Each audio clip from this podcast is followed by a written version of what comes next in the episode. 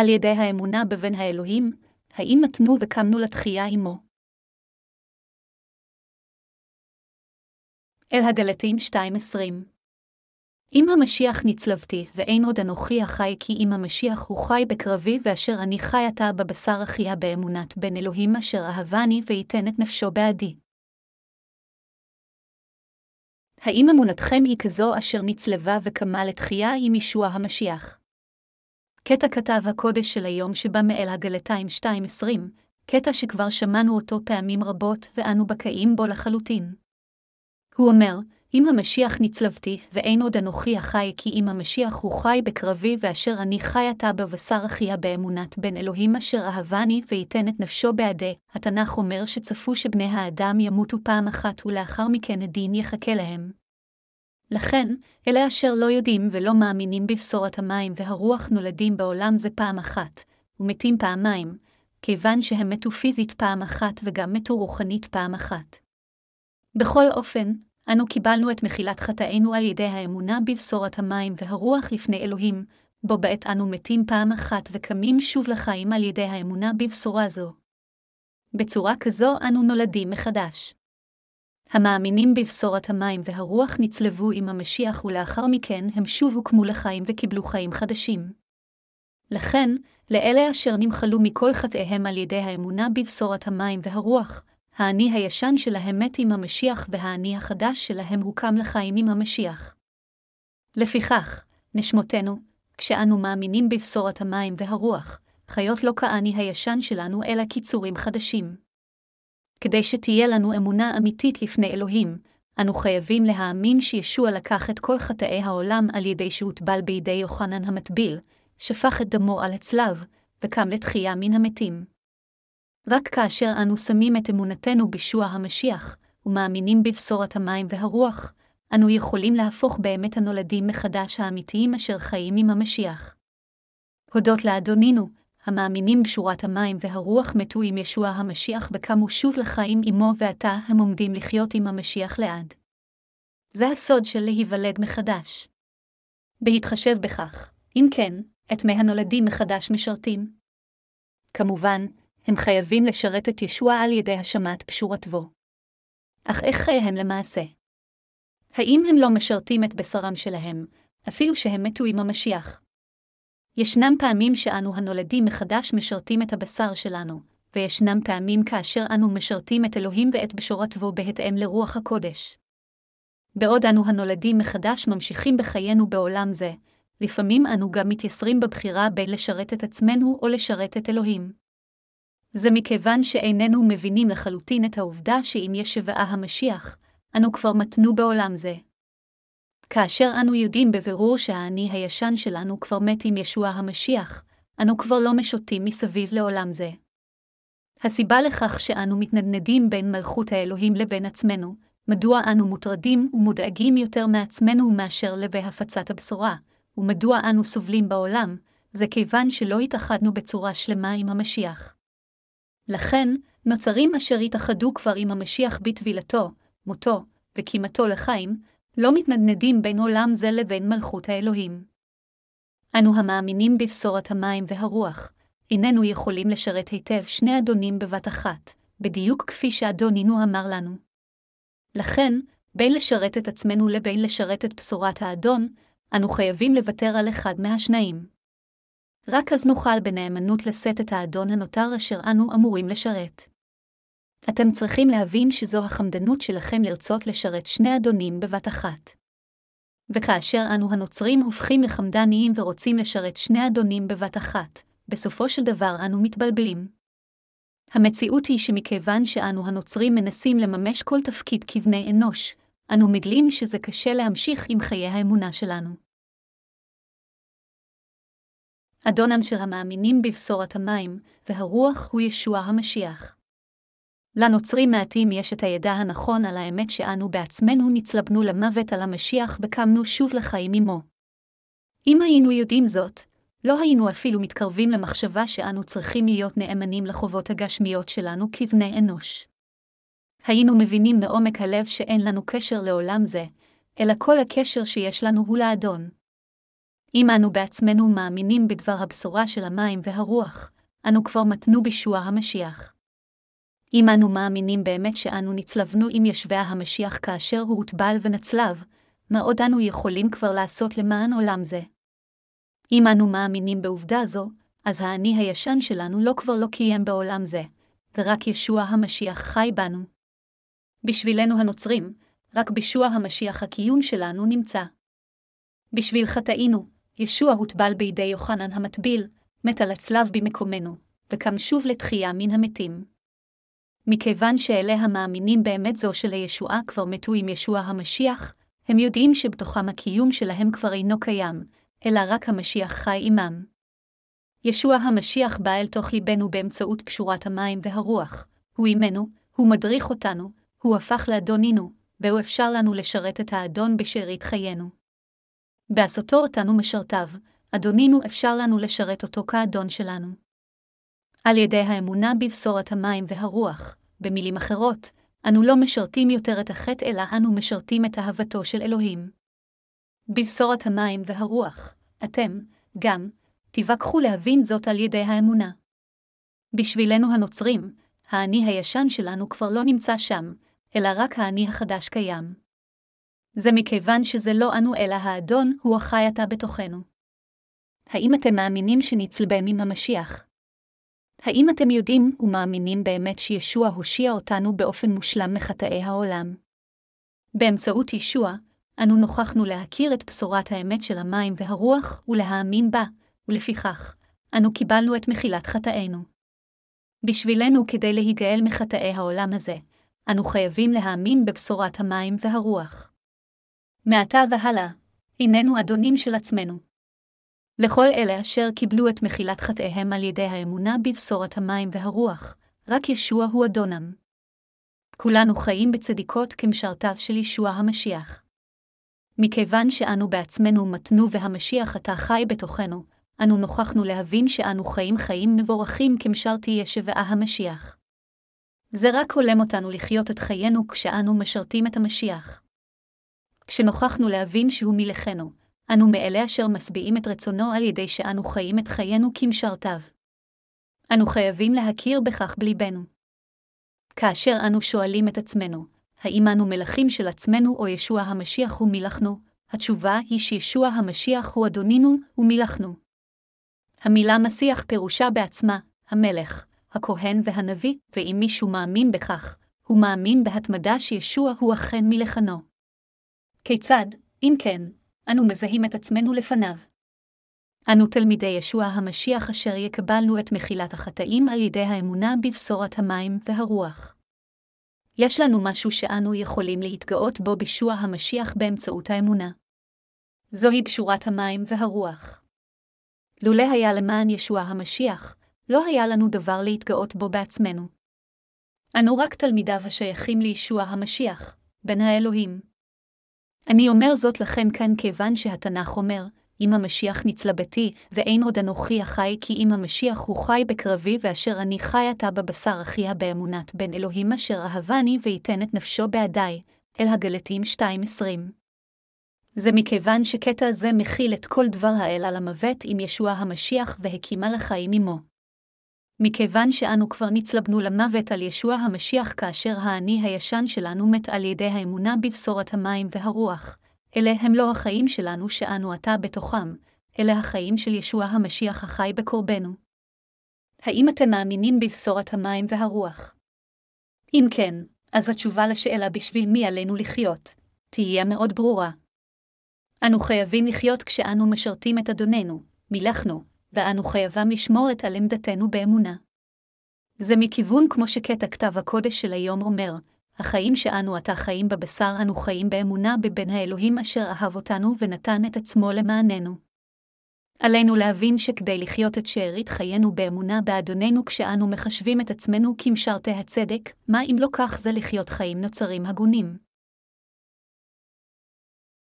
בחייכם, האם אתם מודעים לעובדה שאתם משרתיו של ישוע המשיח?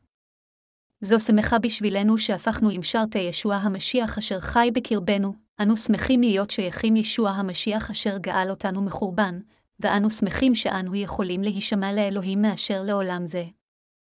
אלה אשר נולדו מחדש על ידי האמונה בפשורת המים, והרוח חיים עתה לעד כמשרתים אשר משרתים את אדונם, שליטם. לאלה אשר קיבלו את מחילת חטאיהם, האדון של הישועה הפנימית שלהם הוא ישוע. לכן עלינו להבין בבירור מיהו בדיוק האדון. חבריי המאמינים, מי נמצא בליבנו? רוח הקודש נמצאת בליבנו. מיהו האדון של אלה אשר קיבלו את מחילת החטאים? זהו ישוע המשיח. לפיכך, אנו חייבים לחיות את חיינו בהתאם למי שאנחנו ולהתאים לתפקידנו. באמת, אדונינו הוא ישוע המשיח ואדון זה הוא מדריך אותנו כמלאכנו, כיוון שהוא חי בכל לב נוצרי. אתם ואני חייבים להכיר את ישוע המשיח, האדון של ליבנו, ואנו חייבים לנהל את חיי האמונה שלנו כשאנו מבינים שאנו המשרתים החיים למען אדון זה. זו אינה סתם דוקטרינה, אלא זוהי האמונה הממשית בבשורת המים והרוח. כאשר פאולוס שליח אמר, אם המשיח נצלבתי ואין עוד אנוכי החי כי אם המשיח הוא חי בקרבי, אל הגלתיים 2.20, כאן הוא התוודה את וידוי האמונה האמיתי שלו האומר שהוא בעצמו נצלב. מה לגביכם? האם מתתם עם ישוע המשיח או לא? כמובן שמיתתם. אך אתם בעצמכם יודעים היטב שמוות זה אין משמעתו סוף הקיום שלנו. המשמעות היא שאנו חיים חיים חדשים באמת שלו. אדונינו לקח את חטאינו על ידי שהוטבל, מת על הצלב במקומנו, וקם לתחייה מן המתים. לכן, אנו נצלבנו עם ישוע המשיח, ואנו קמנו גם מהמתים עם המשיח. מכיוון שאנו בישוע, וישוע בתוכנו, החיים שאנו חיים עתה הם חיי אמונה בישוע המשיח. אתם ואני שייכים עתה לישוע המשיח. בו האדון שלנו, ואנו משרתיו. ממש ברגע שנולדנו מחדש על ידי האמונה בבשורת המים והרוח, אנו הצטווינו לחיות את שארית חיינו כשאנו משרתים את אדוננו כמשרתים. מכיוון שמה אם לא אלו הם חיים המיועדים לנו הנוצרים, נקבע שעלינו לחיות את שארית חיינו כמשרתי המשיח. חבריי המאמינים, ברגע שהאמנו בבשורת המים והרוח וקיבלנו את מחילת חטאינו, אנו בעצמנו לא יכולים להישאר יותר כאדונים של עצמנו. אם מישהו נשאר האדון של עצמו אפילו לאחר שנולד מחדש, המשמעות היחידה של זה היא שהוא עדיין לא יצטרף לכיסא הכבוד של ליבו אל ישוע המשיח. אנשים שכאלה אינם משרתי המשיח עדיין, אפילו שהם קיבלו את מחילת חטאיהם. והם עדיין לא מבינים שהם מתו בשוע המשיח. אנו אף פעם לא אדונים של עצמנו. אתם ואני לא אדונים של עצמנו. בעבר, אנו בעצמנו היינו האדונים שלנו. אך ברגע שקיבלנו את מחילת חטאינו על ידי האמונה בבשורת המים והרוח, אנו הפכנו למשרתי ישוע המשיח. כאשר הלכנו על פי הכיוון של עולם זה, בהתאם לשר ממשלת האוויר, אל האפסאים 2.22, אנו היינו אדונים לעצמנו. בזמן ההוא, היה ברור שאנו נועדנו להיות מקוללים על חטאינו. כדי להושיע יצורים שכאלה, בכל אופן, אדוננו לקח את חטאינו אחת ולתמיד על ידי שהוטבל בנהר הירדן, ומת על הצלב במקומנו על כל חטאינו. על ידי שהושיע אותנו ועשה אותנו למשרתיו, ישוע המשיח אפשר לנו לחיות את חיינו כעובדים אמיתיים ואנשים אמיתיים של מלכות האלוהים.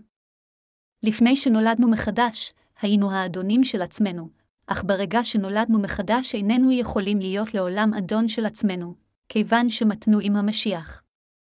ההפך הוא הנכון, אדונינו אתה הוא ישוע המשיח. האדון הישן שלנו, אנו בעצמנו, מת ישבעה המשיח. מכיוון שקמנו בחזרה לחיים על ידי האמונה בישוע המשיח, האדון החדש שלנו אשר הושיע אותנו מכל חטאינו, אנו חיים את חיינו למען בשורת צדקת האלוהים מעתה והלאה, אלה החיים את חייהם בנאמנות כמשרתי ישוע המשיח הם בדיוק אלה אשר מנהלים חיי אמונה ראויים לפני אלוהים. מכיוון שאני באמת קיבלתי את מחילת חטאי באמצעות אמונתי בבשורת המים והרוח, אני יכול לדבר על אמת זו של להתאחד עם המשיח על ידי האמונה. אם לא היינו מאמינים בבשורת המים והרוח, לא היינו מתים עם ישוע המשיח וגם לא קמים לתחייה עמו. בכל אופן, בגלל האמת שישוע המשיח הושיע אותנו באמצעות המים והרוח, נעשה אפשרי מבחינתנו למות ולקום לתחייה עם המשיח על ידי האמונה. אנו יכולים לראות עתה שכדי לחיות את סוג החיים אשר משביע את רצונו של האדון, הולם אותנו לשרת את פשורת המים והרוח.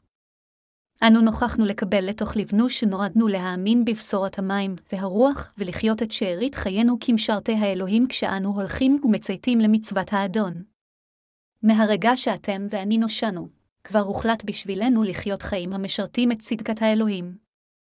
עתה, אנו הנוצרים צריכים לחיות חיים נהדרים ומבורכים כשאנו משרתים את פשורת המים והרוח. עלינו להרגיש חופשי לברך את עצמנו על העובדה שאתם ואני מיועדים לחיות חיים מסוג כזה. חבריי המאמינים, האם ישוע מהשיח באמת הפך לאדומכם? והאם אתם באמת רוצים להפוך למשרתיו? חיי נוצרי פשוט הוא חיי משרת המשיח. מה שפאולוס שליח אומר כאן גם שישוע המשיח הוא האדון שלנו. זה מה שאלוהים האב מלמד אותנו. גם רוח הקודש אשר בליבנו אומר זאת לכם ולי. ישוע הוא האדון של ליבנו, אתם הם משרתי האדון. אתם עצמכם כבר מיתתם עם ישוע המשיח ועתה אתם חיים כמשרתיו. מכיוון שהאדן שלכם הוא מהולל, אם תשרתו אדון מהולל זה גם אתם תהיו מהוללים. אתם משרתיו של האדון, זה מה שרוח הקודש בליבנו אומרת לנו. אתם חייבים להקשיב לה ולהבין אותה כאשר אתם ממשיכים בחיי האמונה שלכם. האם אתם שומעים מה שאלוהים אומר לכם? אתם ואני חייבים לתפוס את המשמעות של דבר האלוהים ולנהוג לפי רצונו. אנו לכולם לא יכולים להיות האדונים של עצמנו. אנו כבר לא האדונים של עצמנו. אנו מתנו כבר עם ישוע המשיח לפני אלפיים שנה. אנו אשר מתנו עם ישוע המשיח וקמנו שוב לתחייה עמו איננו האדונים של עצמנו, אלא אנו משרתי המשיח. אנו לא משרתי העולם, אלא אנו הפכנו למשרתי המשיח, האלוהים המהולל שלנו. אלוהים קבע לנו חיים מבורכים. כאשר אנו חיים את חיינו כשאנו משרתים את האדון כמשרתיו, אז אלוהים מלביש אותנו בכבודו, וגם מראה את כבודו באמצעותנו. האדון שבע רצון מהשירות הנאמן שלנו, והוא מאפשר לנו לראות אף יותר את כבוד האלוהים ומלביש אותנו אפילו ביותר ברכות. אדונינו קבע לנו חיים שכאלה לנו הנוצרים. אנו חייבים לנהל חיי אמונה אמיתית בייחוד עם ישוע המשיח. עלינו להכיר את החיים שאלוהים קבע בשבילנו. מתים או חיים, אנו מאלה אשר משרתים את המשיח. אלה אשר נושעו באמצעות קשורת המים והרוח הם אלה אשר משרתים את ישוע המשיח, אדונינו. אנו באנו להפיץ את בשורתו ברחבי כל העולם כמשרתיו. בין אם אנו אוכלים או שותים, לא חשבו מה אנו עושים, אנו משרתים את האדון. אנו חיים למען שם שמיים. כשאנו יודעים היטב שיהודנו נקבע כבר, אנו מקבלים זאת באמונה. האם אתם מקבלים זאת? האם קיבעתם את לבכם לשרת את האדון לשארית ימי חייכם, והאם אתם מאמינים שזהו ייעודכם אשר נקבע על ידי אלוהים? זה מה שאלוהים אמר לנו באמצעות קטע כתב הקודש של היום. אתם ואני המשרתים אשר משרתים את השליט. ישוע המשיח אדונינו. אנו חייבים תמיד לזכור זאת כאשר אנו ממשיכים בחיינו. האמונה הישנה שלנו הייתה לחלוטין מנוגדת לאמת. מה שחשבנו, הרגשנו, ולמדנו לפני שנולדנו מחדש היה לחלוטין הפוך מדבר האמת הנראית בבשורת המים והרוח. במילים אחרות, בעבר היו לנו אמונות גשמיות שלא כהלכה וממרות את פי את בשורת האמת של המים והרוח. נדרך בה חשבנו על אלוהי האמת והגענו להחלטה שלנו, ומה שהחלטנו שנהיה ממש לפני שנוכחנו להכיר את פשורת המים והרוח, היה הכל נגד האמת. למשך זמן מה, מה שנקרא סמינר ריפוי פנימי, היה מאוד פופולרי בקרב הנוצרים. התוכנית טענה שהיא יכולה לרפא את הפציעות הפנימיות של האנשים. אך היה לך קשר מאוד זעום לדבר האלוהים, והייתה יותר טיפול פסיכיאטרי כדי לרפא את לבבות האנשים המרגישים באמצעות אמפתיה. תוכנית זו ביקשה לרפא את האנשים במונחים של מימדים אנושיים מאשר מנקודת מבט אלוהית, וגרמה לטעויות רבות. להלן דוגמה של תוכנית זו המתיימרת לרפא לב פצוע. מדריך הכינוס דרבן את הפצוע לדבר כדלהלן, חייתי את חיי עם לב שנפגע על ידי ההורים שלי. עד יום זה, לא יכולתי להגיד לאף אחד על הסבל שסבלתי בילדותיי. פשוט לא יכולתי לסלוח להוריי. לכן זה נשאר כמו פצע בליבי. שנאתי את הוריי ומרדתי בהם. לכן כל ליבי היה פגוע ועדיין לא נרפאתי.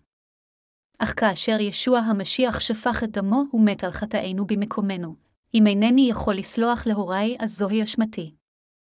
המושג של ריפוי פנימי זה להחשיב פגיעות לב שכאלו באור של ישוע המשיח שסבל למעננו, לחשוב על הצרכים שלנו, ובקשר למחילה, להיות בעלי חמלה כלפי אחרים ולמחול להם גם, ולרפא את נשמותינו מצידנו. נקודת המפתח של סמינר הריפוי הפנימי זה לשחרר את פצעי העבר שלנו שסבלנו מאחרים ולומר, באמצעות ישוע המשיח אני מוחל לאלה אשר פגעו בי. אני מוחל להם בשם ישוע המשיח, בכל אופן, זה רק מרפא את האני הגשמי, וזוהי לא עבודת הישועה המאפשרת לכולם באמת לשטוף את חטאיהם על ידי האמונה בבשורת המים והרוח. ייתכן שתחשבו שהכל אותו דבר. אך זהו לא המקרה. השאלה כאן היא מה מניע את האדם לרפא את פצעי ליבו, ולרפא פצעיהם של אנשים אחרים וגם למחול להם. האם המוטיבציה הזו מתחילה מליבו של האדם, או שמא היא מגיעה באמונתו של האדם באמת האלוהית? מאוד חשוב לדעת זאת כדי לרפא את נשמות כולם באופן הולם. בקטע כתב הקודש של היום, פאולוס אמר שהוא נצלב עם המשיח. הוא העיד שהאני הבסיסי שלנו היה כזה שכולנו היינו עתידים למות על חטאינו, ושאכן מתנו על ידי האמונה בישוע המשיח. אך סמינר הריפוי הפנימי כאו מנסה להקים שוב את האני הגשמי שלנו לחיים, אשר הוא כבר מת. סמינר הריפוי הפנימי הוא תועלתי, במילים אחרות, רק כדי להביא את האני הפנימי לחיים. זוהי האמונה השונה מכזו שמתה וחיה עם משבעה המשיח. אך למרות זאת, אנשים עדיין רוצים שהאני הפנימי שלהם ירפא, אפילו שאין להם את האמונה הזו המאפשרת להם למות עם ישוע המשיח ולחיות עמו. אפילו לאחר שקיבלנו את מחילת החטאים, אנשים רבים עדיין רוצים להשאיר את האני הישן שלהם. אפילו לאחר שנאמר לנו שמתנו כאשר ישוע המשיח מת, אנו עדיין משתוקקים להושיע את עצמנו. האם אין לכם רצון זה? אך אם יש לכם, אז שמאוד קשה בשבילכם ללכת אחר האדון, אם מחשבותינו אינם עמו, האמונה הרוחנית שלנו אינו מתאימה לו, ולכן איננו יכולים ללכת אחר האדון באופן הולם. אם, בליבם של אנשים אלה אשר קיבלו את מחילת חטאיהם, אין אמונה אשר מאוחדת עם המשיח, זה רק טבעי שחיי האמונה שלהם יהיו מאבק תמידי. לפיכך, חייבת להיות לכם האמונה שמתתם עם משבעה המשיח.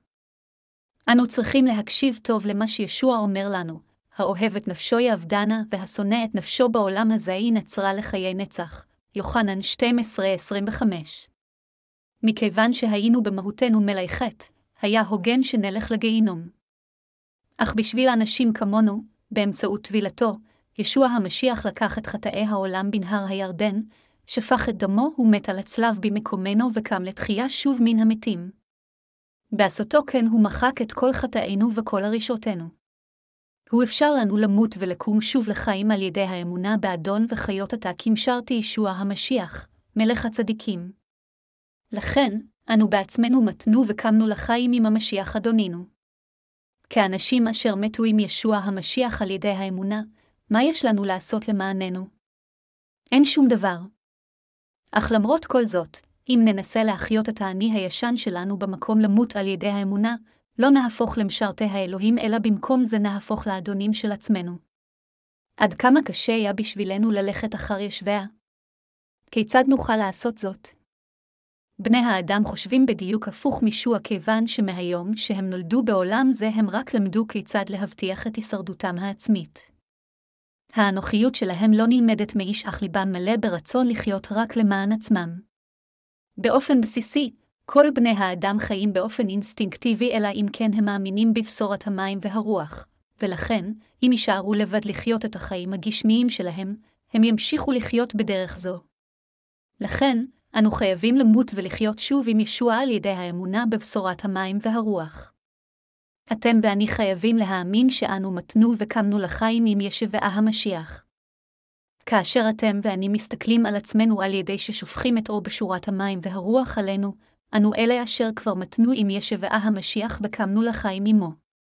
האני הישן שלנו חדל להתקיים בשוע המשיח. עתה, אנו קיימים בישוע המשיח רק על ידי האמונה ובאמצעות רוח הקודש. כפי שכתוב, ובכן מישהו במשיח בריאה חדשה, הוא הישנות עברו, והנה הכל נהיה לחדש, השנית אל הקורנטיים חמש ושבע עשרה דקות. מכיוון שהאגו שלנו מת עם ישוע המשיח, אנו אכן המתים אשר קמנו לחיים על המשיח. מה אם כן לגביכם? האם מה שנקרא אגו עדיין חי בכם? אם אתם אכן מאמינים בבשורת המים והרוח אשר ניתנה על ידי ישוע המשיח, אז זה בלתי אפשרי מבחינתכם שהאני הישן שלכם עדיין יתקיים. למעשה, אם אתם באמת מכירים את עצמכם, אז אתם תבינו שאתם כבר מתעתם עם ישוע המשיח ועתה קמתם בחזרה לחיים עמו. בעבר, חייתם בהתאם למה שהאגו שלכם רצה, אך עתה, אינכם חיים באני הישן שלכם, אלא על ידי שאתם שמים את אמונתכם במשיח וקמתם עתה לחיים עם המשיח שחזר לחיים. אם לא היינו מתים עם ישוע המשיח, אז יש לאגו פוטנציאל להפוך לרקטלני לחיי הרוח שלנו. לכן, הניסיון לרפא את האני הישן שלכם והחזיר אותו לחיים שוב זה אותו דבר כמו לדחות את ישוע המשיח. זה מכיוון שאתם תלכו כנגד איש שבעה המשיח במקום ללכת עם איש שבעה המשיח. ייתכן שהתנסיתם בהרבה קשיים עד עתה. וייתכן שאתם עדיין כואבים זיכרונות כאלה. אך עליכם להכיר בכך שהסיבה נותן לנו קשיים מסוגים שונים זה כדי שנבוא לפני ישבעה המשיח ונשטף מחטאינו על ידי האמונה בו. על ידי שנתן לנו את פשורת המים והרוח, ישוע גרם לנו לחיות באמונה. ישוע הושיע אותנו על ידי את האני הישן שלנו עם ישוע המשיח והביא אותנו בחזרה לחיים. אדונינו ביקש לתת לנו חיים חדשים שוב לאחר שהמיתה אותנו פעם אחת. זוהי הסיבה מדוע אלוהים אפשר לנו ניסיונות וכל מיני מצבים כך שהוא יוכל להוביל אותנו לישועתו. אך האנשים, שמתעלמים מרצון האלוהים, מנסים להתגבר על הקשיים שלהם באמצעות שיטות אנושיות. מחשבות כאלה ואמונות הם מסודם טעות. מכיוון שחיינו עתה באיחוד עם ישוע המשיח, האני הישן שלנו הסתיים. אלוהים גרם לנו למות ולחיות שוב עם ישוע המשיח על מנת לתת לנו חיים חדשים ואפשר לנו לחיות חיי צדק. אך למרות זאת, אנו רואים שאנשים עדיין מנסים לעשות כל מה שהם יכולים כדי לשמר את האני הישן שלהם ולשרוד, יותר מאשר לחפש את פשורת המים והרוח, האמת של החיים החדשים. מה אם לא מחשבות אדם שכאלה הם מחשבות שטניות וחטאים אשר רחוקות ממחשבות האלוהים? כל מי שאינו מאמין וחי עם בשורת המים והרוח הוא מתנגד לאלוהים. בשבילנו, כדי שנלך אחר ישביה, אלו הן מחשבותינו המהוות מכשול קריטי. מחשבותינו, הרשעות שלנו, והאגו שלנו מרוממות רק אותנו בני האנוש, וכאשר מחשבות האדם שלנו מרוממות, אנו נוטים לעמוד כנגד צדקת האלוהים. לכן, אתם חייבים להבין שברגע שקיבלתם את מחילת חטאיכם, אתם בעצמכם מתתם עם משבעה המשיח וקיבלתם חיי נצח. אנו חייבים עתה להבין שאנו מתנו וחזרנו לחיים עם המשיח. עתה כשמתנו עם ישוע המשיח בפשורת המים והרוח על ידי האמונה, המת אינו יכול לעשות דבר. לכן, מכיוון שאיננו יכולים לעשות דבר בעצמנו, על ידי שנבקש מישוע עזרה ועל ידי שנשים את אמונתנו באמת אנו נחיה. יותר מכך, מכיוון שמתנו עמו, אין צורך מבחינתנו לנסות למלא את משאלותינו, אלא להפך, אנו חיים באמונה משתוקקים רק שרצון האלוהים יתמלא. התנ"ך אומר, וכאשר נגזר על בני אדם פעם אחת המוות ואחריו הדין, אל העבריים 9.27. היות שגופינו אינו מת, על ידי אמונתנו בבשורת המים והרוח, נשמותינו כבר מתו עם ישוע המשיח וקמו לחיים שוב. כל דבר שבכוחנו, ממחשבותינו ועד האגו שלנו, עקשנותנו, ותאוות ביצה שלנו, כל הדברים האלו כבר נצלבו על הצלב על ישוע המשיח. מה לגבי האגו שלכם? האם הם הלכו באמת? הם כולם נגמרו כאשר אנו צלבנו אותם על הצלב. כל מה שנשאר לכם לעשות עתה זה לחיות למען אלוהים על ידי האמונה. זה לא מכיוון שמישהו אומר לכם לא לעשות שום דבר אחר, אלא זה מכיוון שאתם בעצמכם מיתתם. כאשר משהו מת, אין שום דבר שהוא משתוקק למען האני הישן שלו. חבריי המאמינים, האם אתם מבינים עתה מה המשמעות כאשר אנו אומר לכם שאתם בעצמכם מתים? מה אתם יכולים להשיג על ידי לתבוע משהו מהמת או לקלל את הגבייה? מכיוון שכבר מתנו, לא משנה איך אנחנו, ואין לנו שום קשר עם אלה אשר עדיין לא מתו במשיח. כל מה שעלינו לעשות זה רק לדעת מהו רצונו של אלוהים, ולחיות את חיינו החדשים בישוע המשיח על ידי האמונה. כאשר אנו חיים למען המטרה של לרומם את ישבעה המשיח, אלוהים גם ירומם אותנו. במילים אחרות, אלוהים שבע רצון שאנו חיים את חיי הצדיקים שלנו עם בשורת המים והרוח. אנו חייבים עתה לחיות באמונה המאפשרת למות ולקום לתחייה עם ישוע המשיח. כפי שכמה מאיתכם ייתכן ויודעים, אפילו דתות העולם מלמדות שהאדם צריך להגיע לשחרור. דלות העולם גם מנסות לעורר אנשים להבנה שהם כולם, אך התנ"ך כבר ענה עם שאלה זו בישוע המשיח עם שורת האמת של המים והרוח שאינה משתנה. התנ"ך אומר שבשביל אלה מאיתנו המאמינים בשורת המים והרוח, בעוד שבשרנו עדיין חי, האני הישן שלנו כברמת. אנו חייבים לתפוס שכבר מתנו בישוע המשיח ועתה חזרנו לחיים. בדתות של העולם הזה, אין מתווך כמו ישוע המשיח, ולכן חסידיהן אינם יכולים לעולם למות באמונה ולחזור שוב לחיים. בניגוד לכך, אנו, המאמינים בפשורת המים והרוח, יכולים למות עם ישוע המשיח ולחיות עמו באמונה. האמת שנמצאת בבשורת המים, והרוח הזו היא אכן נפלאה. כאשר אתם ואני ממשיכים בחיינו, אנו חייבים להרהר לעתים קרובות ככל האפשר בעובדה שאנו מתנו עם ישבעה המשיח. אני יודע היטב, ואני מאמין בתוקף שאני בעצמי מתעתה עם המשיח. לפיכך, אין בי שום תשוקה להצליח בעולם זה. אני יודע שאלוהים אינו אוהב שארומם את בשרי. כאשר האני הישן שלי כבר מת, איזו תועלת יש בלרומם את עצמי גבוה בעולם זה?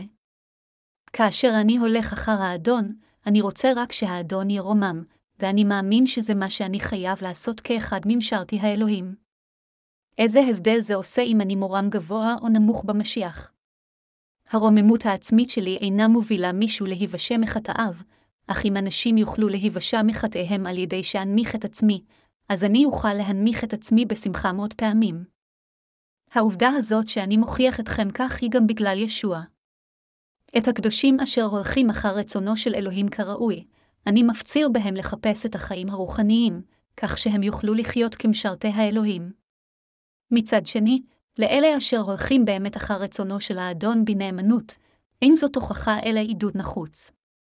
מעל לכול, אנו צריכים אמונה בפשורת המים והרוח אשר ניתנה על ידי ישוע המשיח. אנו חייבים לחיות כדי להפיץ את פשורת המים והרוח.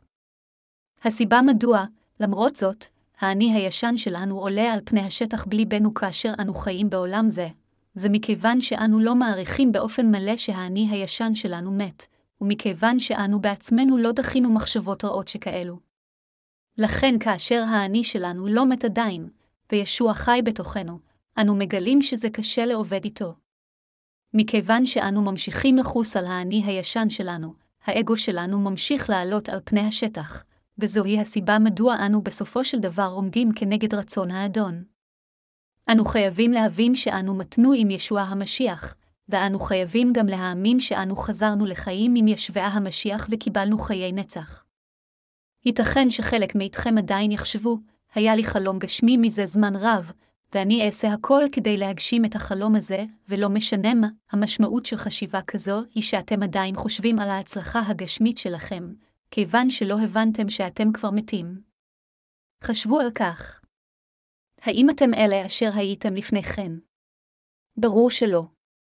ועדיין אתם מרומים על ידי עצמכם. אם אין לכם את הידע ולא את המודעות העצמית שאני הישן שלכם מת עם ישוע המשיח עמו, אתם חייבים להבין שרומיתם, ואפילו אתה, אתם חייבים לחזור לאמונה. חבריי המאמינים, האם אתם יודעים איזה סוג של אדם הייתי לפני כן? נהגתי לחשוב שאני לעולם לא יכהן בכנסייה קטנה. חשבתי שכנסייתי צריכה להיות גדולה לפחות כבו בניין בית ספר. מדוע? כיוון שחשבתי שראוי שלכנסייתי יהיה מקום לעבודת האל, אמצעים חינוכיים ומקום למשרד עבור כל אחד מאברי הכנסייה כגון ספריה, הכשרת צעירים, בית ספר של יום ראשון, הכשרת מבוגרים, הכשרת נשים, משרד לשירות חברתי, וכך הלאה. לכן כנסייתי צריכה להיות בגודל בית ספר. והאמנתי שלעולם לא אוכל ללכת בלי לחנך את הקהל. כיוון שהחשבתי זאת כדרישה אבסולוטית שהקהל צריך להיות מחונך, האמנתי בתוקף שעל הכנסייה להיות גדולה לפחות כמו בית ספר. אך עתה, אני כבר לא אוהב זאת. עכשיו אני שמח כל עוד יש מקום לעבוד את אלוהים, אפילו אם הוא יהיה קומת מרתף או בית עם גג דולף. המקום בו אנו עובדים את האל יכול להפוך לחדר אוכל, ואותו מקום יכול להפוך גם לחדר ללימוד התנ"ך. בעבר, נהגתי לחשוב שצריכים להיות חללים נפרדים למקום עבודת האל ולחדר האוכל. עתה מחשבותיי השתנו לגמרי. זה מכיוון שהמטרות והתכלית לחיים שלי השתנו לגמרי. בעבר רדפתי אחרי רצונותיי, אך עתה אני מחפש אחר רצון האלוהים מאשר את רצוני. עכשיו אני חושב, אם אעשה זאת, האם זה מועיל כדי למלא את רצון האלוהים? אני כבר לא חושב. אם אעשה זאת, האם אני אהיה מפורסם? אם הייתי חושב עם הרצונות שלי, לא הייתי מסוגל לעשות את עבודת האל עד יום זה. אינני חושב על עצמי ולא על הרצונות הגשמיים שלי. אני בטוח שאתם, גם, כמוני, כיוון שאם הייתם הולכים בעקבות הרצונות הגשמיים שלכם, לא הייתם מנהלים את חיי האמונה שלכם עתה. אני מאמין שאם אכן יש לנו תכלית רוחנית, אנו צריכים לשאוף אליה באמונה. החלומות הגשמיים שלנו והאמביציות הן לגבי הפוכות לחיים הרוחניים שלנו. למען ישבעה יש לנו משעת נפש רוחנית ואמביציות. האגו הגשמי שלכם רוצה להמשיך לבנות משהו על גבי עצמכם, כאילו בניתם את מגדל בבל. בכל אופן, כאשר אתם באים בתוך המשיח, מקבלים את מחילת חטאיכם והופכים לקדושים על ידי האמונה, אלוהים מוריד את הרצונות שלכם אחד אחרי השני. כאשר הרצונות שלכם מתפוררים, אז נשאר רק הבסיס, ההערכה העצמית שלכם. אז אתם אומרים לאלוהים, לפחות תרשה לי להשאיר את זה, אך הוא עדיין מוריד אותה, חותך אותה במחוש ומוציא אותה. אז הרצונות שלכם אומרים, לא, לא את זה. ללא זה הקיום שלי ייעלם לחלוטין, אך אלוהים אומר לכם, לא, למעשה הוא נעלם לפני זמן רב. בכם, זהו המשיח אשר חי ואתם כבר מיתתם. אלוהים מוריד את כל האגו הגשמי שלנו. אנו עדיין רוצים להתעלות בטיפה האחרונה של הכבוד העצמי שלנו, אך עלינו לעשות כן. בישוע המשיח, אתם חייבים למות ולחזור שוב לחיים על ידי האמונה. עתה, במקום לבקש מאלוהים להפסיק לחסל מה שהיה שלכם, עליכם להוריד לחלוטין את האני הישן שלכם ולחיות שוב על ידי האמונה בבשורת המים והרוח. יש אנשים שאומרים, אלוהים, האם זה לא מספיק בשבילך להוריד את רצונותיי הגשמיים כך הרבה? בבקשה, עזוב את ההערה העצמית שלי במנוחה. אני רוצה להמשיך לבנות אותה מעתה והלאה, על ידי אמונתכם במשיח, אתם חייבים לעקור את שורש התשוקה הגשמית ואפילו את ההערכה העצמית שלכם, ואתם חייבים לחזור שוב לחים עם ישוע המשיח. אנו חייבים למשוך החוצה את שורש הרע מחיי האמונה שלנו. אם השורש נשאר חי, בבה העת ענפים חדשים יצמחו ממנו במרץ. לכן איננו יכולים לבקש מאלוהים להשאיר את רצונותינו אשר ימשיכו להגיח. ישוע אומר לנו שלעולם לא נוכל לשרתו כל עוד אנו נשארים כך. הוא אומר, כל עוד תלכו אחר מה שבשרכם רוצה ותנהגו על פי, לא תוכלו לשרת אותי כאדונכם, במילים אחרות. זה לא אנחנו בעצמנו בחיים, אך אנו חייבים להיות בישוע וישוע חייב להיות בתוכנו, כך שנוכל להיות אחד עמו. אנו חייבים להיוולד מחדש על ידי האמונה קיצורים חדשים. עליכם לחיות עתה באמונה מאוחדים עם ישבע המשיח. זו טעות בשבילנו להמשיך לנסות להפריד את עצמנו מהמשיח, כיוון שנולדנו מחדש קיצורים חדשים בישוע המשיח. בישוע המשיח, אסור שיהיה אגו שמפריד ממנו. אנו עקרנו אפילו את גזע הבשר אשר נקרא אגו ושרפנו את כולו. עליכם להבין שאנו עקרנו את האני הישן שלנו עד השורש ממש וצלבנו אותו על הצלב. אם המשיח נצלבתי, חבריי המאמינים, אנו נצלבנו. אתם ואני נצלבנו עם הצלב עם ישוע המשיח בדיוק כפי שפאולוס השליח אמר, באשר הם למשיח צלבו את בשרם עם כל תשוקותיו ותאוותיו, אל הגלתיים 5.24. האם אם כן ישנו קיום שכזה כמו עצמנו בבשר? לא. האם מתתם או לא מתתם עם ישוע המשיח? אתם מתתם. והאם אתם עתה חזרתם לחיים? כן, אתם עתה קמתם לחיים. מכיוון שישוע המשיח בא לעולם זה, קיבל את כל חטאי העולם הזה על ידי שהוטבל בידי יוחנו, ומת על הצלב, כל חטאינו נשטפו, כל ההרשאות של החטא נעלמו, וגם האגו שלנו מת ברגע ההוא. אך למרות זאת, ישנם אלה אשר רועדים בפחד כאשר חולשותיהם או רשותם מתגלות. אך כל חולשותינו וחסרונותינו מתו עם ישבע המשיח. להיוולד מחדש זו כבר לא מטרה בשבילנו להשיג.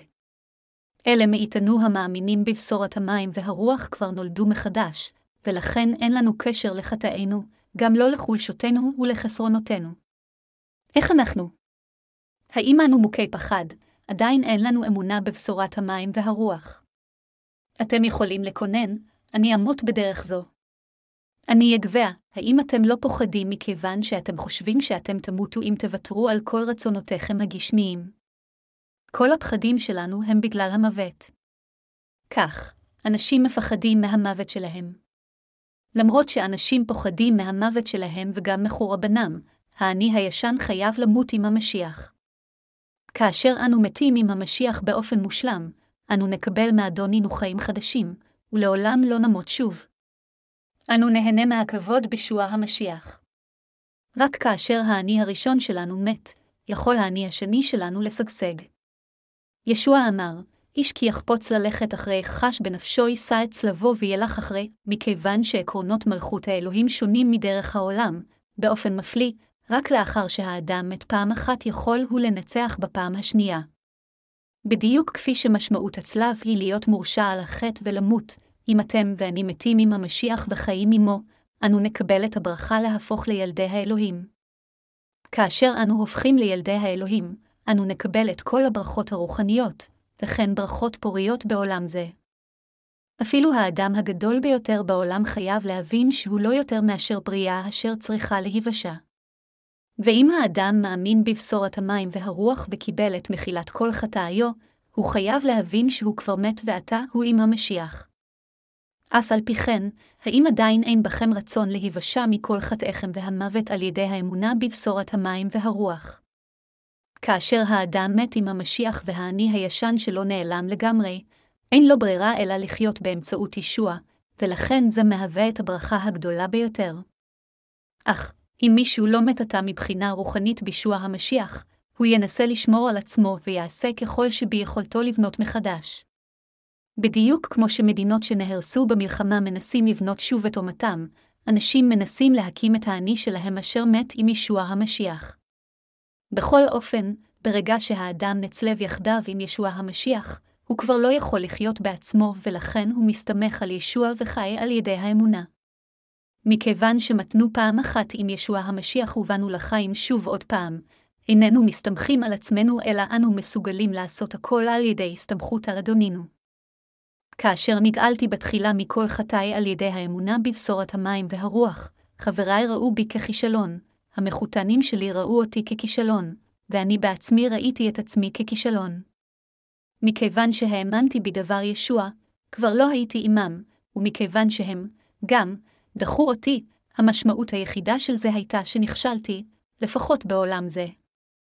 חבריי עדיין לא מתים כלפי עולם זה, ולכן, הם עדיין רעבים להשיג את רצונותיהם אפילו עתה. אך עתה שנכשלתי פעם אחת, אני מדבר עתה באומץ בישוע המשיח, מלמד את פשורת המים והרוח וחיי בצדק למען אלוהים ולמען כולם. כולם, לא משנה מי, חייבים למות עם המשיח פעם אחת ולחזור שוב לחיים. אם מישהו נכשל בכוחות עצמו, קשה להתאושש, אך אם הוא מת עם המשיח וחוזר לחיים שוב כדי לחיות שוב, הניצחון שייך לו. אם המשיח נצלבתי ואין עוד אנוכי החי כי אם המשיח הוא חי בקרבי ואשר אני חי עתה בבשר אחיה באמונת בן אלוהים אשר אהבני ויתן את נפשו בעדי, עתה, האני הישן שלנו כבר לא נמצא שם, והאני החדש שלנו נמצא ברוח הקודש. אנו חייבים עתה להבין שאנו בעצמנו מתנו עם המשיח ושבנו לחיים עמו. הרצונות של האני הישן שלנו באו לסיומם והרצונות של האני שנולד מחדש שלנו מתחילים. אנו הנוצרים שמחים כאשר אנו מתים בשוע המשיח. כל הפחדים שלנו והצרות מתעוררות בגלל העובדה שאנו עדיין לא מתנו. כאשר אנו דואגים לגבי עצמנו, עלינו לחשוב, נצלבתי עם המשיח, ומהרגע שאנו מבינים, נצלבתי למוות עם המשיח. מכיוון שאני מת, מה אדם מת עושה? כלום, שלווה אמיתית תבוא לנו. מרגע זה שאנו בעצמנו מבינים שאיננו יכולים לעשות דבר ללא ישוע, אנו נוכחים ללמוד מהי אמונה אמיתית. זה מהרגע שאנו נוכחים להבין כיצד להסתמך על ישוע, וכיצד להתשמש באמונתנו בישוע. באמצעות דבר ישוע המשיח, אנו בבירור מתנו עמו ועתה אנו בבירור קמנו שוב לחיים. בכל אופן, בליבם של אנשי האלוהים, עדיין נשארים משקעי הבשר, ואלו הם המחשבות הגשמיות שלנו. אך כשהזמן עובר לו, אנו נוכחים להבין שאין להן כוח כלשהו. בישוע המשיח, אנו בעצמנו כבר מתנו עמו וקמנו שוב לחיים עמו. כאשר אנו חיים את חיי האמונה שלנו מבלי להבין שאנו מתנו, אז אנו רואים שהבלבול עדיין לא נעלם מליבנו. זה כה מזיק לאמונתנו. האם את מאמינים שמיתתם באמת? יוחנן 5.24 אומר, אומן אומן אני אומר לכם השומע דבריי ומאמין לשולחי יש לו חיי עולמים ולא יבוא במשפט כי עבר ממות לחיים. כאן, משמעות דבריו של המשיח היא שכאשר ישבעה המשיח הוטבל ומת על הצלב, כל חטאינו הועברו אליו באמצעות טבילתו, ושאנו מתנו עם ישוע המשיח וקמנו לתחייה עם ישוע המשיח. לכן, זוהי מחשבה מוטעית לנסות להחיות והחזיר לחיים את האני הישן מבלי להבין שהאני הישן שלנו מת. הניסיון לבנות בית אמונה על האני הישן של האדם זה כמו לבנות בית על החול. אנו חייבים לבנות את ביתנו על בסיס איתן של האמת, שאנו מתנו עם ישוע המשיח ועתה אנו חיים חיים חדשים בו. ישנו הבדל עצום באמונה בין האדם שבונה את ביתו על החול ובין האדם שבונה את ביתו על הסלע. ישוע אמר שבית הבנוי על החול ייפול. אם מדברים מבחינה רוחנית, חול מרמז על מחשבות האדם. זה מכיוון שמחשבות האדם מתפוררות ברגע שטעות אחת נעשית. אנו חייבים לבנות את ביתנו על אמונה איתנה כשאנו מאמין לחלוטין שישוע הוא המושיע שלנו והרע הרוחני שלנו. ישוע אמר שזה לבנות בית על הסלע. המשמעות של זה, במילים אחרות, שעלינו לבנות את בית האמונה שלנו על ידי שנאמין לחלוטין בדבר האלוהים. העובדה שאנו חיים עדיין באני הישן שלנו, אף על פי שאנו מאמינים בפשורת המים והרוח, מראה שאנו עדיין לא הכרנו לחלוטין בכך שמתנו עם ישבעה המשיח. למשל, מספר עובדים צעירים ייתכן שיחשבו שיותר טוב שהם יפרשו מהשירות של הבשורה וימצאו עבודה אחרת אף על פי שהם רק סיימו את בית הספר של המיסיון כדי להיות מבסוטיו. המשמעות של זה היא שהם בעצמם עדיין לא מתו בישוע המשיח. זה מכיוון שהאני הישן שלהם לא מת בישוע המשיח אלא עדיין חי. זה מכיוון שהם חיים והם חושבים מחשבות שכאלה. איננו יכולים שלא להיות בעלי תפיסה מוטעית שכזו עד שניווכח להבין שכבר מתנו עם ישבעה המשיח. אני מפציר בכולכם להימנע מכך. אם נודה שמתנו עם המשיח, אז ניווכח להבין, אני עושה זאת מבלי להבין שכבר מתתי, ונחזור לאלוהים ונחיה בהתאם לרצונו. אם האדם יודע שהוא מת עם ישוע המשיח, אם כן מדוע הוא מודאג מעתידו? זה מכיוון שהאגו שלו לא מת עם ישוע המשיח והוא עדיין חי. אין סיבה אחרת לכך מדוע מישהו יהיה לא מסוגל להמשיך בחיי האמונה שלו בורה טובה. מכיוון שמתתי עם ישוע וקמתי לחיים עם המשיח, אלוהים גרם לי לעשות את עבודתו ונתן לי יכולות לעשות כל מה שנחוץ. מדוע אתם מדואגים לגבי עצמכם? אפילו כאשר אנו מאמינים בשורת המים והרוח, מדוע אנו ממשיכים לדואג לגבי עצמנו ולהיאבק? זה מכיוון שאנו רוצים להוביל את עצמנו. עליכם להבין בבירור כאן שמכיוון שאתם עדיין חיים אתם מנסים להוביל את עצמכם, ובגלל זה אתם מגלים שזה כה קשה, ומעייף לנהל את חיי אמונה שלכם. חבריי המאמינים, מי מבין אחיי ואחיותיי במיוחד נאבקים. האם זה מישהו אשר יש לו יותר מידי מחשבות משל עצמו? מדוע לאדם יש כל כך הרבה מחשבות משל עצמו? זה מכיוון שהוא אינו יודע ומאמין שהוא מתי משבעה המשיח. אנשים שכאלה נאבקים בדיוק מכיוון שהם אינם יכולים לדחוק את מחשבותיהם הגשמיות ואינם יכולים לחיות באמונה. זה ברור, אם כן, שאנו מתנו עם ישוע המשיח. אנו צריכים לדעת לפחות במידה זו, אלה אשר מתו בישוע המשיח אינם יכולים לעשות דבר בכוחות עצמם. אם תפגעו בגבייה, האם היא תגיד, תוכלו להכות אדם ותפסיק את זה? תוכלו לחבוט באדם מת ולהכותו ככל שתרצו עד שיזוב דם, אך הוא יישאר דומם. אתם יכולים לעקם את אפו ולדקור אותו עם מחט, אך עדיין לא תהיה תגובה כלשהי. זה מה שגבייה היא. כאשר אנו מוקפים בדאגות של העולם, אלו צרות יכולות להתרחש ואנו מתייסרים לגבי כיצד לחיות, מה לאכול, מה לשתות, ומה יקרה לנו.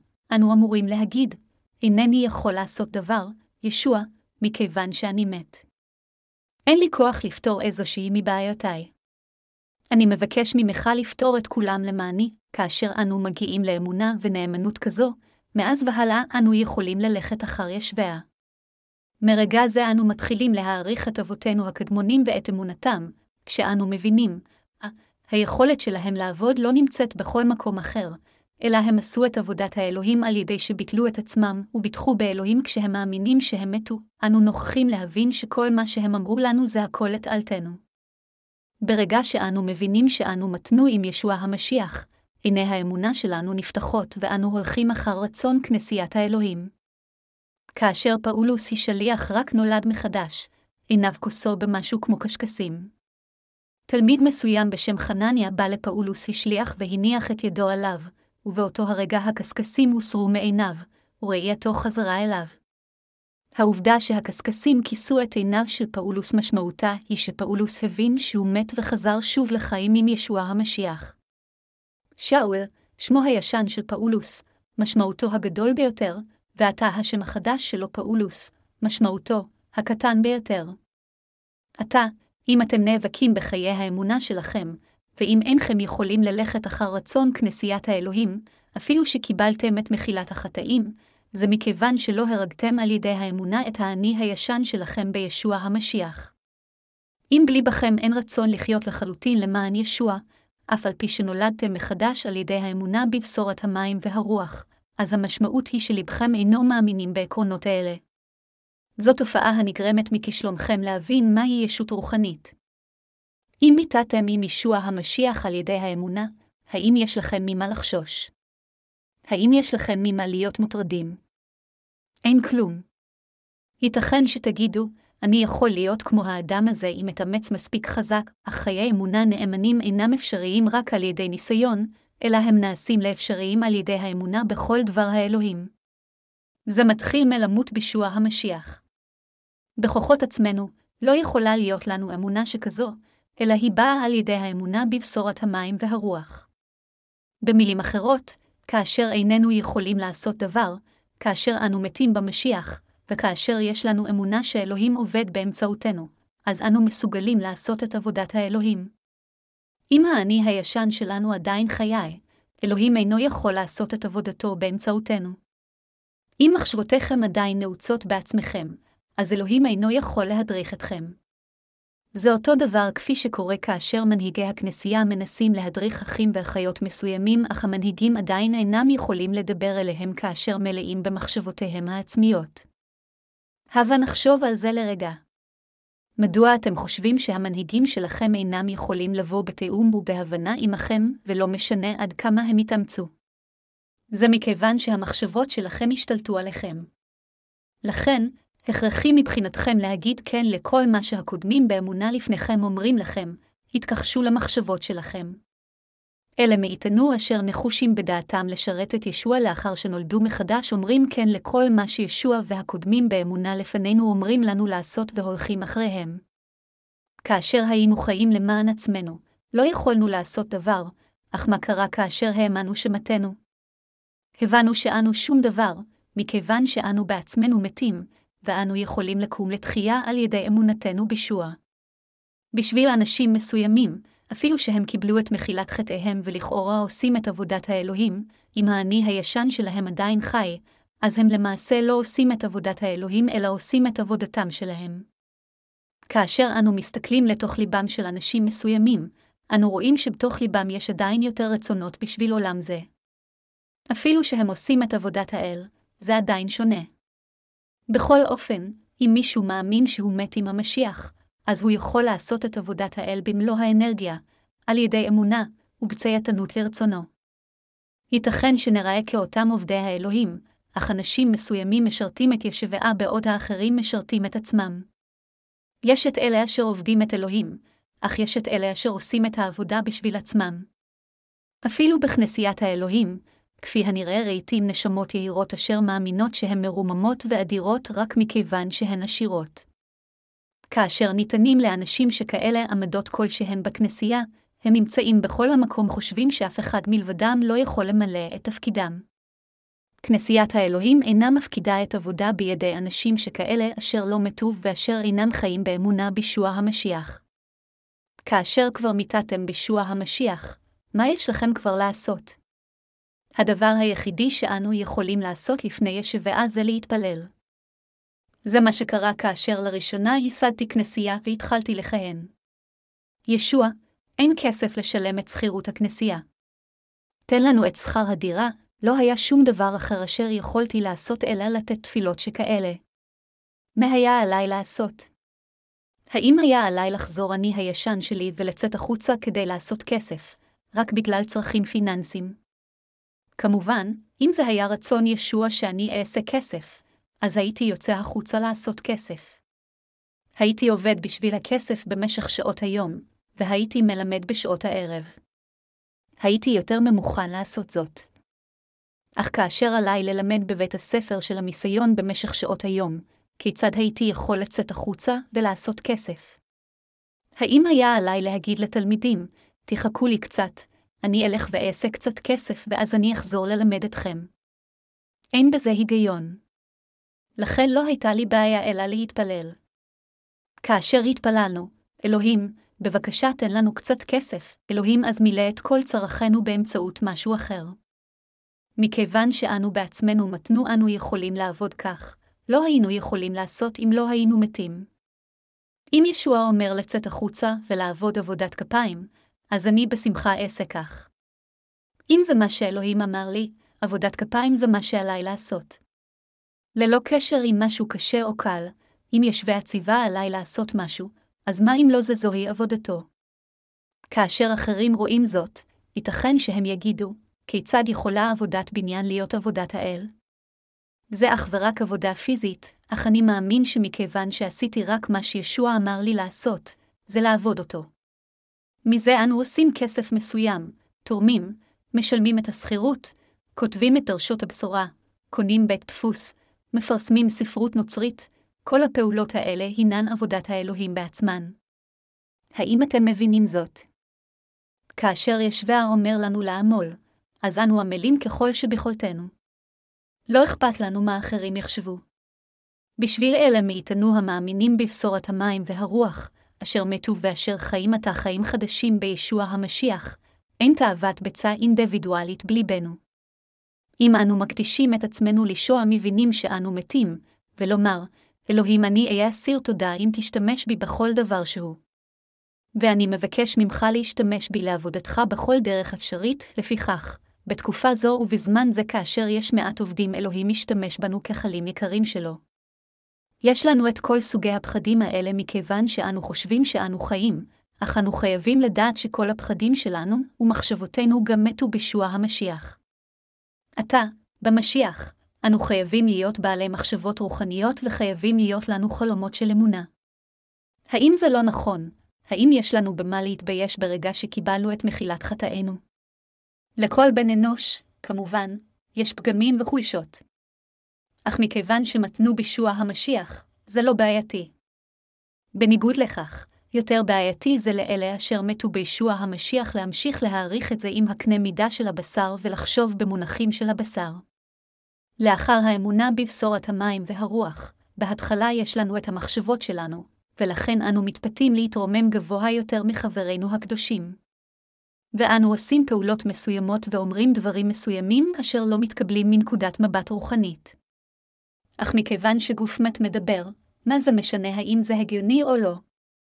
זו לא בעיה. להפך, לא לחיות למען גשורת המים והרוח זו בעיה.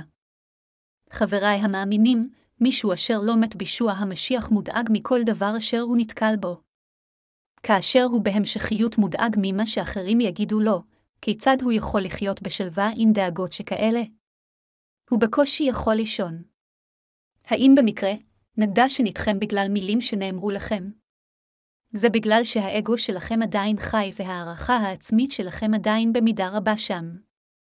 בניגוד לכך, אם האגו שלכם היה מת בישוע המשיח על ידי האמונה, לא היה אכפת לכם כלל אפילו אם מישהו היה מקלל אתכם. אנו חושבים על רצונו של ישוע, ואנו מעשים אם נראה שרצונו יתעכב, אך עבודת האל אינה יכולה להיות מופסקת בגלל חולשותנו. מכיוון שמתנו עם המשיח וקיבלנו בו חיים חדשים, אנו יכולים לעשות את כל הדברים, כל עוד רצונו של ישוע מתמלא. על ידי האמונה אנו מתים עם המשיח וחיים עם המשיח. ואין עוד אנוכי החי כי אם המשיח הוא חי בקרבי, אנו מתנו בישוע המשיח, וזהו אדונינו החי בתוכנו. חיי האמונה שלנו מתנהלים היטב רק אם אנחנו מתים לחלוטין. למרות שגאוותנו יכולה להיפגע, מכיוון שאנו אנשי האלוהים וילדיו, אין זה משנה מה קורה לנו, כל עוד איננו ממרים את רצון ישוע בחיינו. למען עבודת האלוהים אנו חיים, והאני הישן שלנו מת. למרות שייתכן שאיננו מנומסים בשיחה שלנו, עלינו לעשות את עבודת האלוהים בהתאם לרצונו. כל עוד מדובר בעבודת האלוהים, אנו רוצים לציית לו, להתכחש לעצמנו וללכת אחריו באמונה. בישוע המשיח, האגו האנושי שלנו מת. אני מוכיח אתכם, כל הקוראים של ספר זה, קודם כל העובדה שאתם קוראים ספר זה, זה רק בגלל חסדו של אלוהים, לא בגלל הרצון שלכם. לכן זה חסר תועלת להוסיף את מחשבותיכם ולחשוב, זוהי הבשורה האמיתית שהתנ"ך בבירור מעיד עליה. מה אם כן עליי לעשות לאחר שהאמנתי בבשורה זו? האם עליי לעזוב את עבודתי כדי לחיות למען בשורה זו מעתה והלאה, כל מה שעליכם לעשות זה להאמין שמתם עם ישוע המשיח וללכת אחריו כפי שהוא מדריך אתכם. עתה, אין לנו מה לדאוג כלפי עצמנו. אלוהים קרא לכם כדי לעשות אתכם לעובדיו ולהשתמש בכם ככלים של צדקתו, לא כדי לבנות את אופיכם ולעשותכם מצליחים בעולם זה. האם אלוהים קרא לכם כדי שתהפכו לעשירים ולמפורסמים, כפי שיש בכנסיות אחרות? האם אלוהים קרא לכם כדי לבנות אתכם ולשפר אתכם? חבריי המאמינים, אל תדאגו לגבי עצמכם. כאשר אמונתנו חלשה וצעירה, אנו חושבים שעלינו להשגיח על עצמנו, לפתח את עצמנו, ולחשוב על העתיד שלנו, אך כל הדברים האלה, בישוע המשיח, חייבים להיות מושלכים. עלינו לדחות את כל הדאגות שלנו על ידי האמונה בישוע המשיח. חברי המאמינים, כאשר אתם מתים את יכולים ללכת אחר ישוע לכל מקום אשר הוא ידריך אתכם. אינכם יכולים ללכת אחריו אם האגו שלכם לא מת.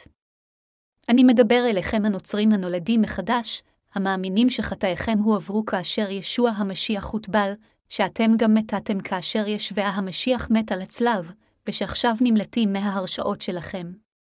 זה לא האני הישן שלכם אשר אלוהים קרא לו ואוהב אותו עתה. אם אתם מאמינים בבשורת המים והרוח, איתכם כבר העברתם את חטאיכם לישוע, מתתם עמו, וחזרתם שוב לחיים. חבריי המאמינים, פאולוס התוודה בליבו, המשיח חי בקרבי, אנו שבחנו את אלוהים ורקדנו עם מילים אלו. ואני מאמין שאם נעלה הלל זה באמונה לישוע, הוא ישמח. אלוהים שמח כאשר אתם מהלים אותו באמונה עם לבכם, לא רק עם שפתותיכם. כאשר אתם זוכרים פסקה זו היטב ושרים שירי הלל כה טוב, מדוע שלא תאמינו שמתם עם המשיח ושחזרתם שוב לחיים במשיח? מדוע אתם מתרכזים כה בקלות אפילו שאתם טוענים שמתם? מה זה משנה אם גוף מת הוא מכובד או פגוע? מבחינת האדם המת, אין בזה שום הבדל, בדיוק בגלל שהוא מת. אם מישהו נתקל בפשורת המים והרוח והוא הופכת לחסר חשיבות ומבזה את שם ישוע המשיח, אז ישנה הצדקה בשבילנו להתעצבן, אבל כל עלבון המותח בנו בצורה אישית, לחלוטין לא רלוונטי.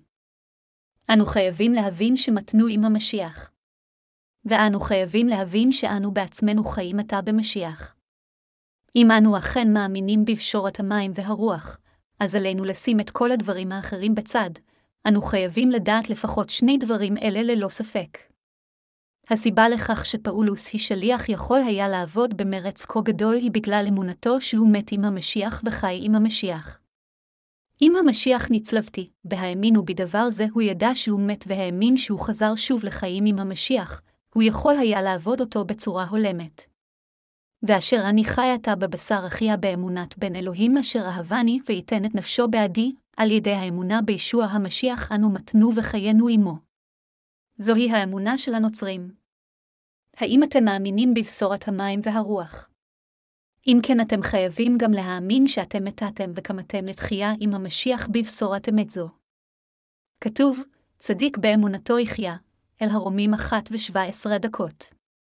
מכיוון שמתנו עם ישוע המשיח על ידי האמונה, אין שום דבר שאנו יכולים לעשות, ולכן אנו יכולים לחיות רק על ידי האמונה שלנו.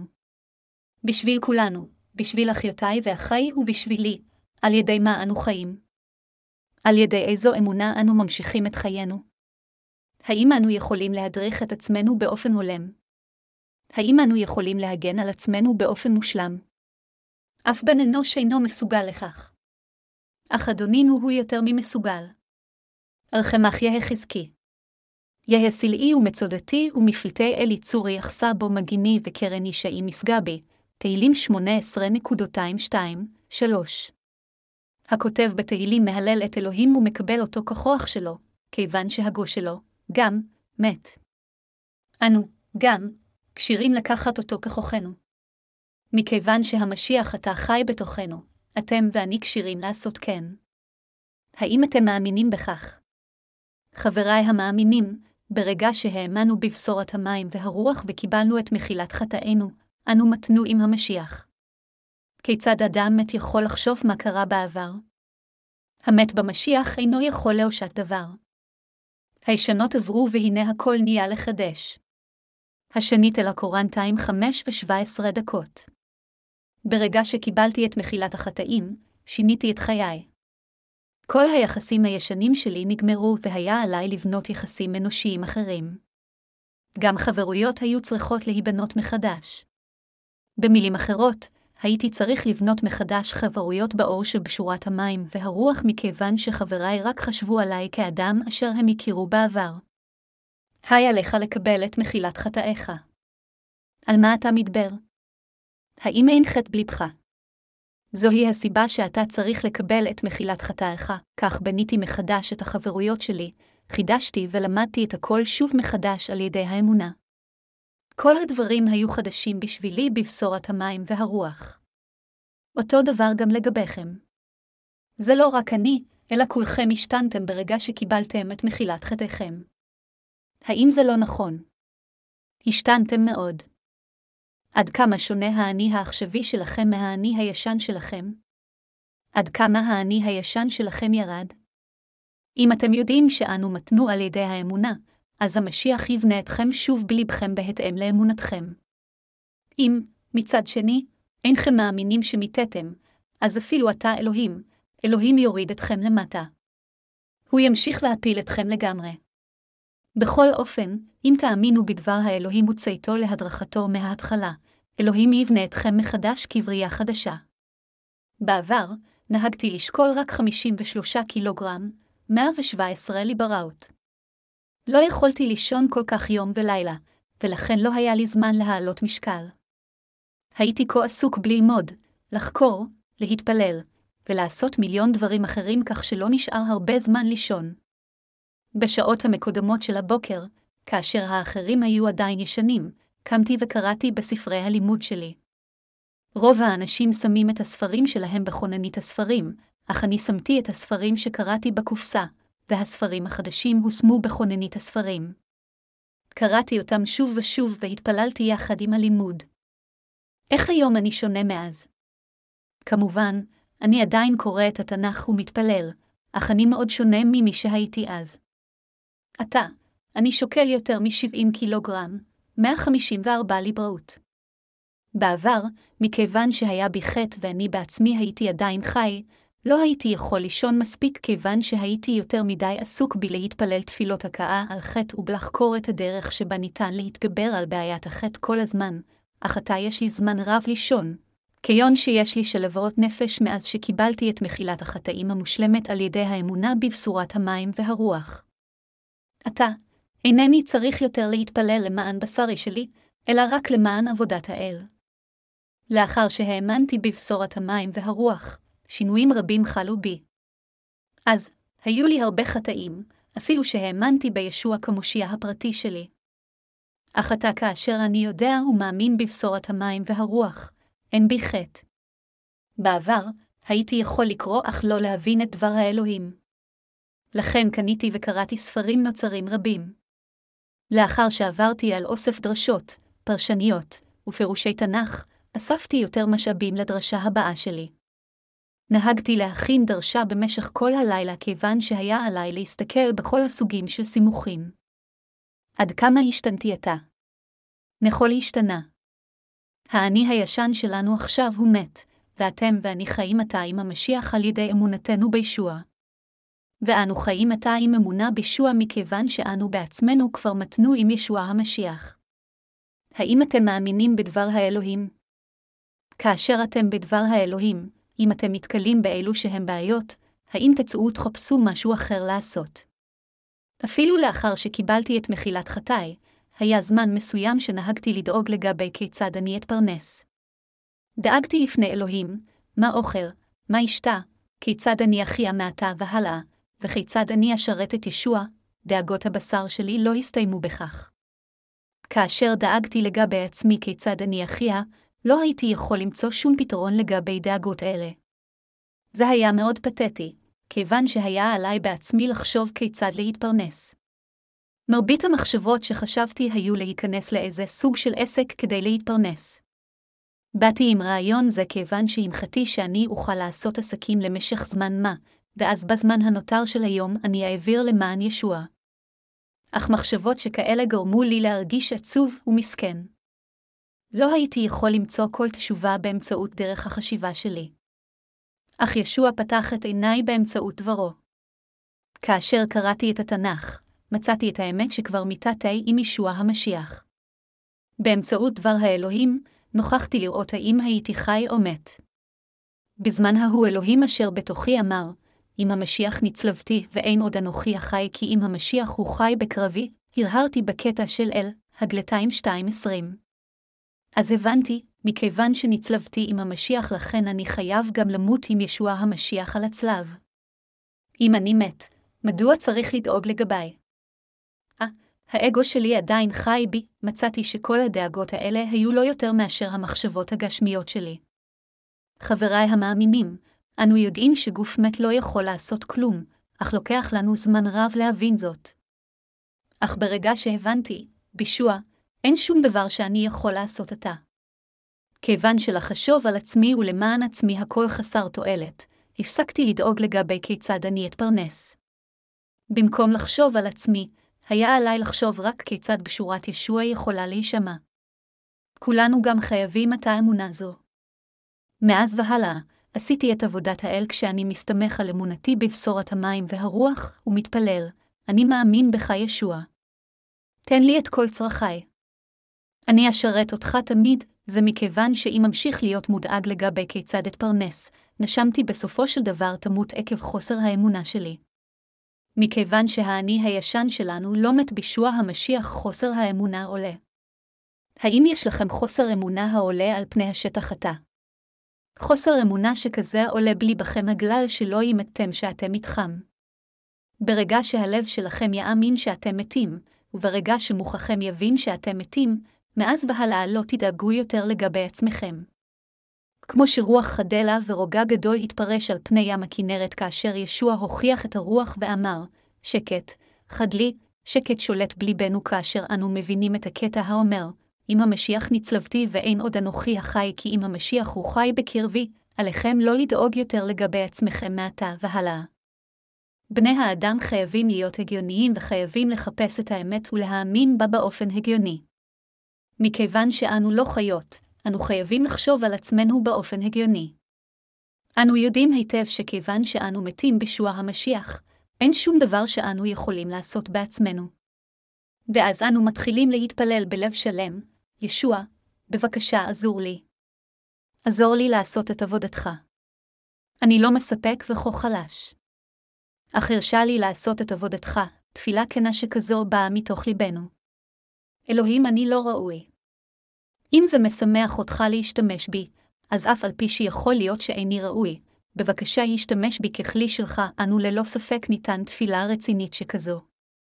ואפשר לזה לקרות לא בהתאם לרצוני, אלא בהתאם לרצונך, לכן הדרך אותי אלוהים, אנו נוכחים להפקיד את כל מה ששלנו בידי אלוהים.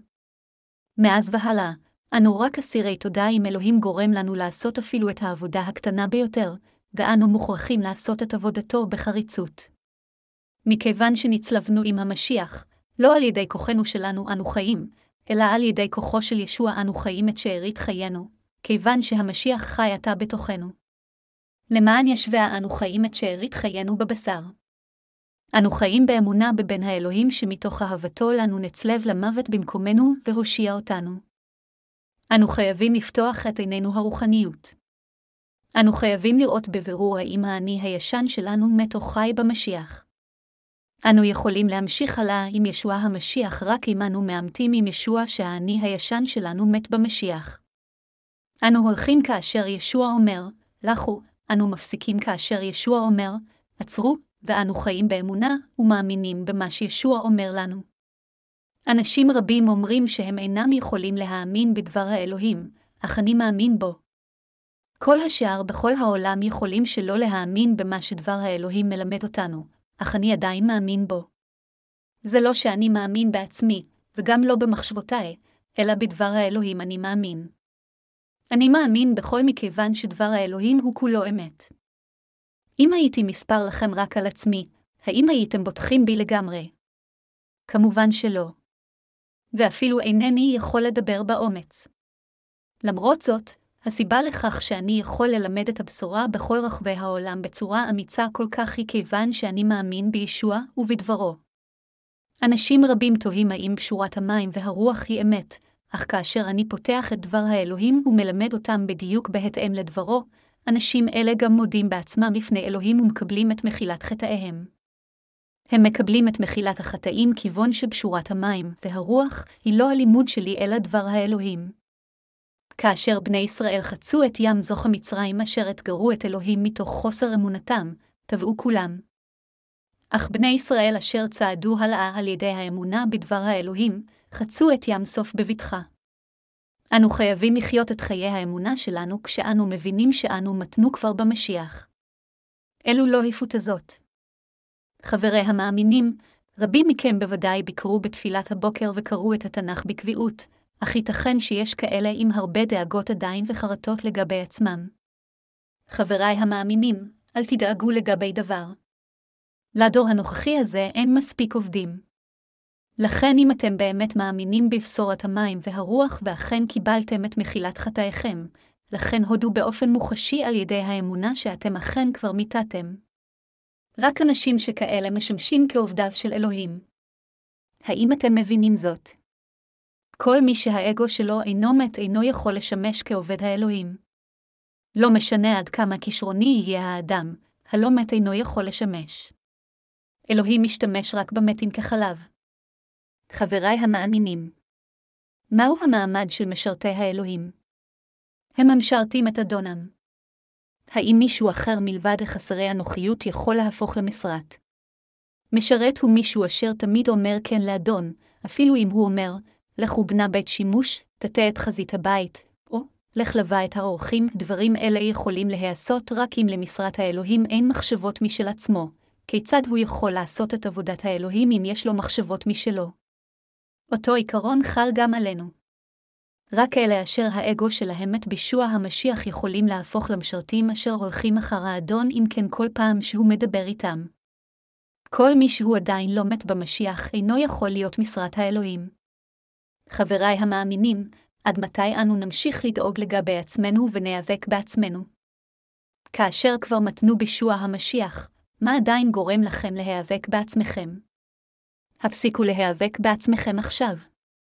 שימו לזה סוף עתה על ידי שתשימו את אמונתכם בדבר האלוהים. אם המשיח נצלבתי, אל הגלטין 2.20. כל השאיפות נגמרות עם קטע זה בלבד. כאשר אנו מתים במשיח, אנו בשלווה.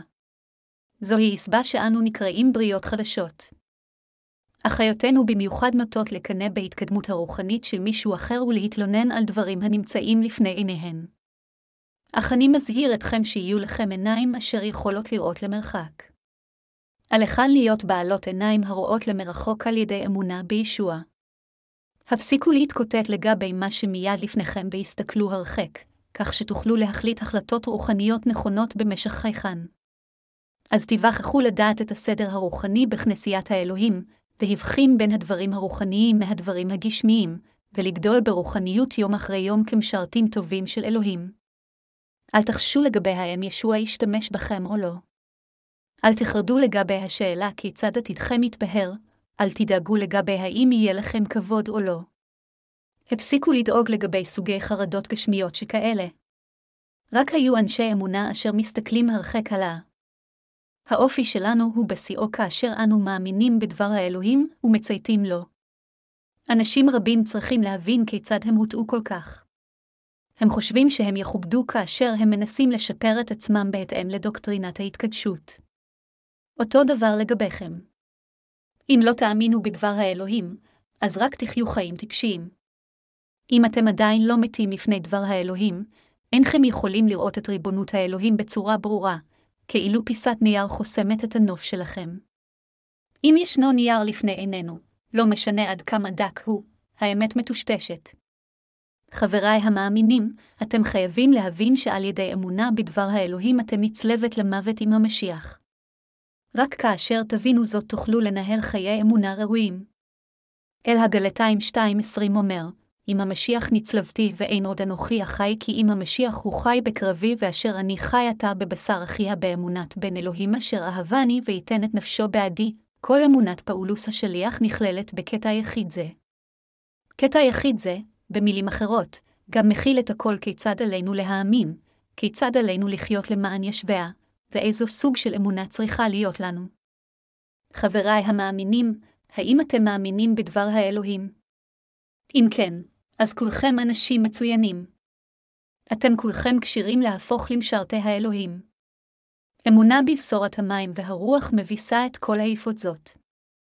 כאשר כל היפות הזאת הוסרו עתה, אנו חיים עתה על ידי האמונה בישוע.